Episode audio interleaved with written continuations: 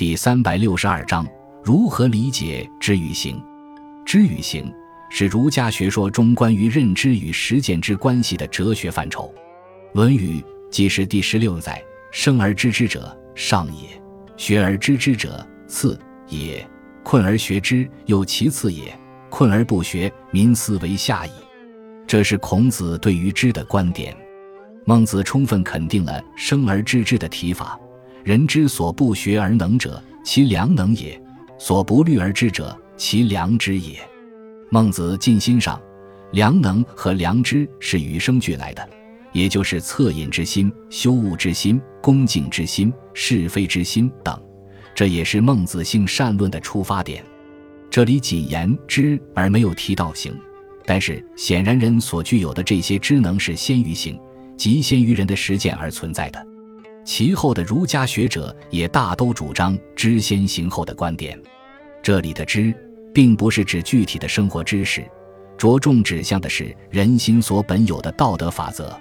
这种知识是先于实践而存在的，知是行的依据，而行则是知的结果。程颐在论述知在行先时曾举例说：譬如人欲往京师，必知出内门，行内路，然后可往。这种知在行先的观念，并非轻视行，强调在知的指导下身体力行的重要性。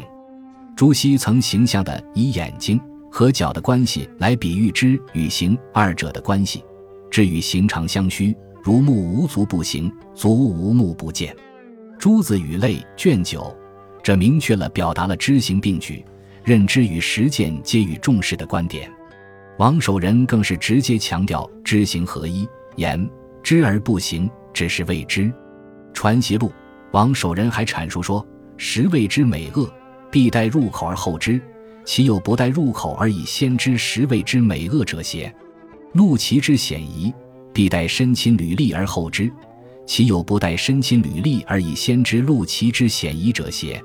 他指出，必要有亲身的实践，而后方能获得真知，与之在行前相反。这里的表达成为了行在之先。其实这两个命题是根据之与行在不同的语境中存在不尽相同的含义和论题所强调的不同的侧重点分别提出的，并不存在直接的对立，这是由语言表达的模糊性而造成的。但是在未详知其意的人看来，往往会产生误解。